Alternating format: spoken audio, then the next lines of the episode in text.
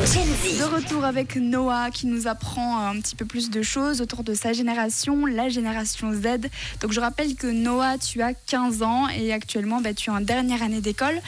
J'avais envie de m'intéresser un petit peu aux clichés autour des jeunes de ta génération. Souvent on dit euh, oh là là, ils sont tout le temps sur leur téléphone, ils répondent jamais quand on les appelle, ils sont fainéants. Qu'est-ce que tu as à répondre à ces personnes-là? Tu es d'accord avec elles?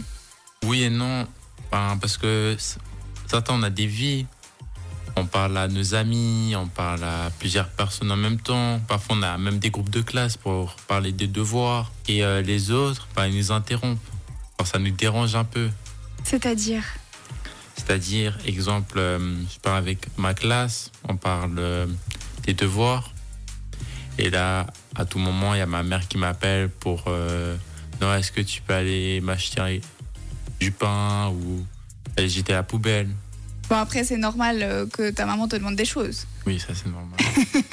D'accord, donc toi, tu trouves que les jeunes sont pas si fainéants que ça au final? Non. C'est un peu une image qu'on leur donne. Oui, vraiment. Surtout les adultes. Par rapport au droit de vote à 16 ans, est-ce que tu penses que c'est une bonne idée ou pas forcément?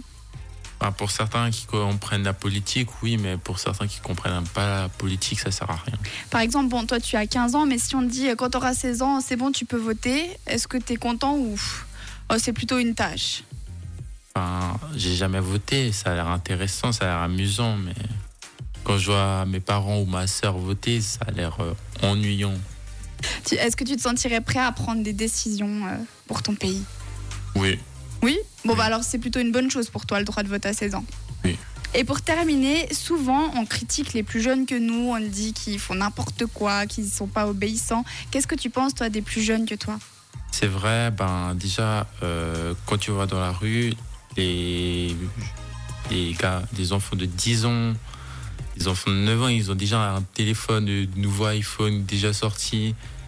Et nous, on a toujours notre vieux iPhone 6S. Ah, ça, c'est un message caché.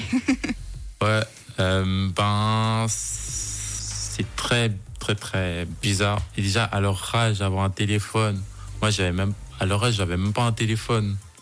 Moi, j'avais à 14 ans un téléphone, c'est bon. Et ce qui est assez drôle, c'est que les générations avant toi disent la même chose, justement. Donc euh, finalement, on pense un petit peu tous pareil les uns des autres. Mais tu trouves qu'ils sont euh, assez obéissants ou pas forcément? Non, pas du tout.